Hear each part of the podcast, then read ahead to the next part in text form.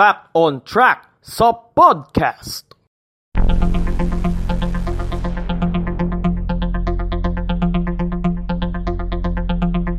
Fact on Track sa podcast.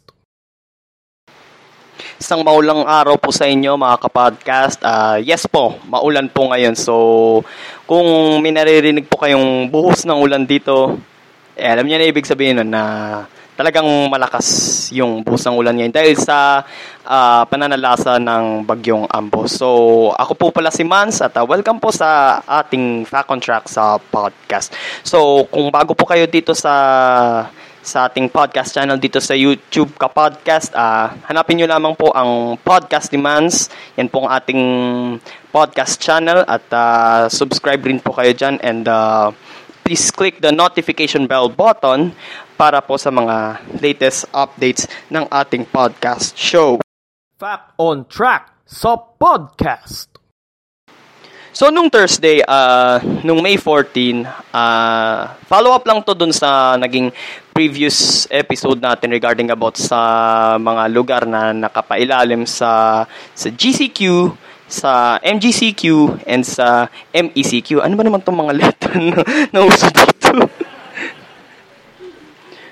So, itong mga itong mga lugar na uh, napasa ilalim sa community quarantine, eh, nagbago na naman. Kung saan, yung mga lugar na nung una, eh, inalis sa community quarantine, and then nilagay sa uh, modified in, sa modified general community quarantine or sa MGCQ ngayon uh, nilagay ulit sila sa general community quarantine so technically buong Pilipinas na po except po sa Metro Manila, sa Laguna at sa Cebu City ay under na ng General Community Quarantine. While yung tatlong nabanggit, di Metro Manila, Laguna and Cebu City ay under pa rin ng Modified Enhanced Community Quarantine.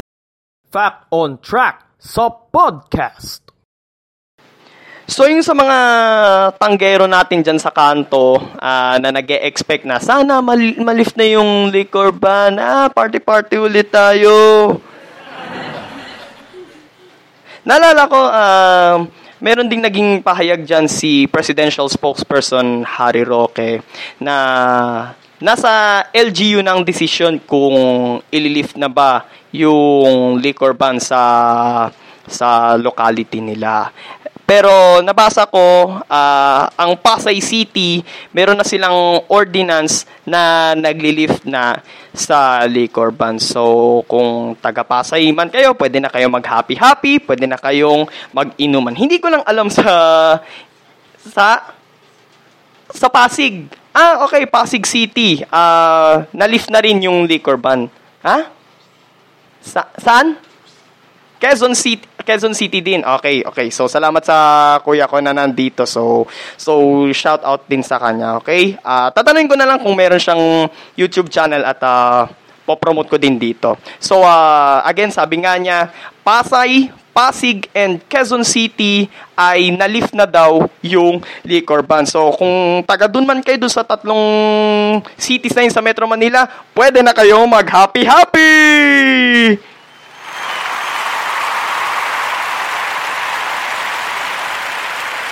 Pero sabi sa commercial, drink responsibly. Fact on Track sa podcast.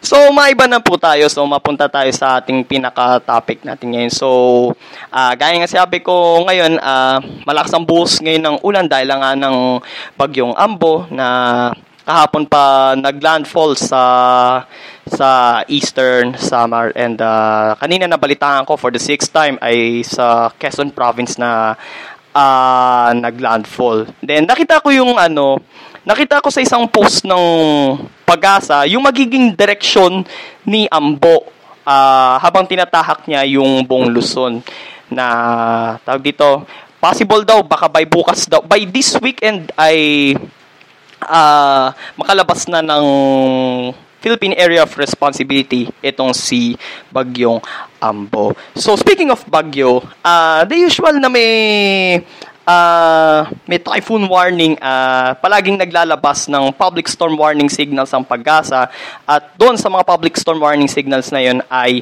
doon nilalagay yung mga lugar at susukan din dito kung gaano nga ba kalakas ang hangin dito. So pag-usapan natin ngayon ang mga public storm warning signals, gaano nga ba sila kalakas at ano nga ba ang pinsalang pwedeng maidulot nila. So wala tayong magiging background music, naririnig nyo naman yung ulan sa labas. So tara po, magsimulan na po tayo.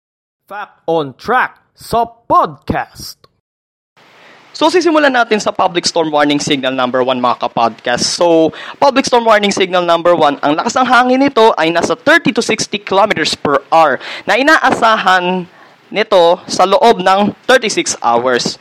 Yung taas ng alon nito sa karagatan ay from 1.25 to 4 meters. So, itong taas ng alon na to sa dagat ay sapat na para makapagpalubog ng mga maliliit na sasakyang pandagat. Yun, yung mga yung mga bangka, the, the usual. So, palaging ang bili ng Philippine Coast Guard, eh, ah, kapag batas ang alon sa dagat ay hindi niya hindi nila pinapahinutulutang bumiyahe yung mga ah, yung mga sasakyang pandagat depende sa kung gaano kataas yung alon sa dagat. So sa lakas ng hangin nito, which is again 30 to 60 kilometers per hour, kaya na niyang makapag, makabali ng mga sanga ng puno, pati puno ng saging kaya na nitong buwalin. And kaya na rin niyang makapagpalipad ng bubong ng bahay na hindi gawa sa matibay na materyales. So kagaya ng mga ah, yung mga bahay kubo na yan o di kaya yung mga bahay na ah, na nakatirik sa sa tabi ng ilog o di sa ilalim ng tulay. So ganun kalakas ang hangin kapag ka ang isang lugar ay nasa public storm warning signal number 1. Fact on Track sa podcast. Public storm warning signal number 2. So, gano'n nga ba kalakas ang hangin nito? So, from 61 to 120 kilometers per hour na inaasahan sa loob ng 24 oras. Aabot mula 4.1 to 14 meters ang taas ng alon sa dagat na kaya na ring makapagpalubot, makapagpalubog rather, ng mga kagaya ng ferry boat. So mas malak so mas malaking klase ng bangka na siya, ferry boat. Maski yung mga malalaking bangka na pangisda, yung yung mga tawag dito, mga makakahuli na ng mga tuna, ng mga tamban, and, and everything. Nagiging si Miss Everything na ako, mga, kaib- mga kapodcast. So, yung taas ng alon nito, which is from 4.1 to 14 meters, ay kaya nang makapagpalubog ng mga katulad ng ferry boat. So, yung lakas ng hangin na dala ng public storm warning signal number 2, madali na nitong makaputol ng puno ng nyog. Yes, makaputol po. Iba pa yung sa buwal. Kasi yung mabubuwal is pag halimbawa na-uproot na siya. So, kaya na niyang makaputol ng puno ng nyog at makabali ng mas malalaki pang sanga ng puno. Kaya na rin itong gibain yung mga bahay na hindi gawa sa matibay na materyales like what I've said, yung mga katulad ng mga bahay kubo, mga ganyan. At makapagpatuklap rin ng mga bubong na gawa sa yero. Fact on Track sa podcast. So, from public storm signal, public storm warning signal number 3. So, ang hangin nito ay nasa 121 to 170 kilometers per hour. Ganon kalakas. Mga, ano na yata to, mga typhoon category na kapag ka nasa ganitong public storm warning signal na to, public storm warning signal number 3. So, inaasahan ito sa loob ng labing walong oras. So, nasa 14 meters plus yung aabutin ng taas ng alon sa dagat na maaari ng magdulot ng storm surge sa mga baybaying dagat. So, yung ganong kalaking yung ganong kalaking alon sa dagat, eh, maski yung mga malalaking barko o di kaya yung mga cruise ship na rin, eh, kaya na rin itong palubugin. So, yung lakas naman ng hangin ay maari nang makabuwal ng mga mas malalaking puno. Maging yung mga puno ng nyog mismo, eh, kaya na rin nun buwali, buwalin, i-uproot. Ganon. Then, Di lang yon. Kung sa public storm warning signal number 2, kaya niyang makapagpatuklap ng bubong, yung gawa sa yero. Dito sa public storm warning signal number 3, kaya na nitong magpalipad ng bubong. And then, kaya na rin niyang makapagpatumba ng pose ng kuryente na gawa sa kahoy. Fact on Track sa podcast.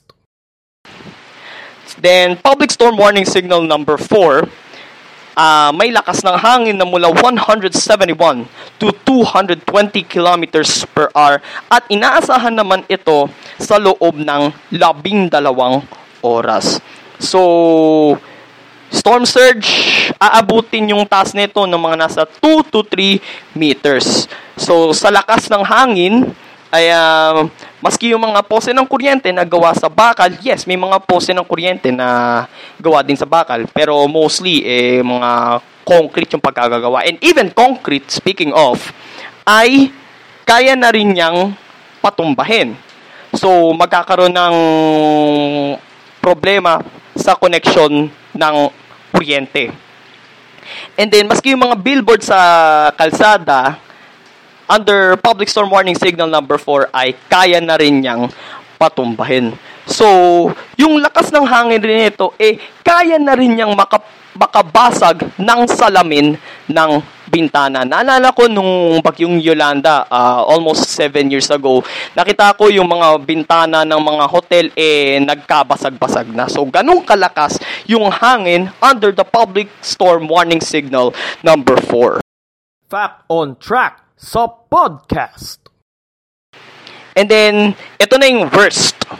Public storm warning signal number 5. So, yung lakas ng hangin nito ay nasa 220 kilometers per hour plus.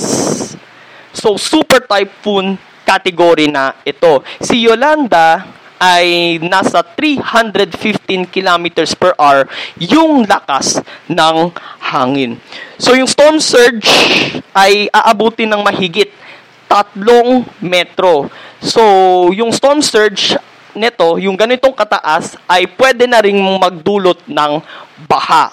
And then sa ilalim ng public storm warning signal number 5, malaki ang magiging pinsala nito sa infrastruktura. And even sa communication ay magkakaroon na rin ng malalang problema. So parang uh, mawawala yung mga signal ng ng cellphone, ng ng telepono and maski sa linya ng kuryente ay malaki rin ang magiging pinsala. Fact on Track sa podcast. So yun lamang po mga kaibigan ang public storm warning signals, gaano nga ba kalakas ang hangin nito at ano nga ba ang maring maging pinsala nito. So kung nagustuhan nyo po yung naging episode natin ngayong araw mga kapodcast, like, comment, share, and subscribe. So lagi ko pong paalala sa inyo, stay at home, stay safe, at uh, manalig po tayo sa Diyos at uh, magtiwala po na malalagpasan po natin ang lahat ng pagsubok. Ito po si Mans at uh, Salamat po sa pakikinig sa Fact on Track sa podcast. Until next time, mga kapodcast, God bless. Fact on Track sa podcast.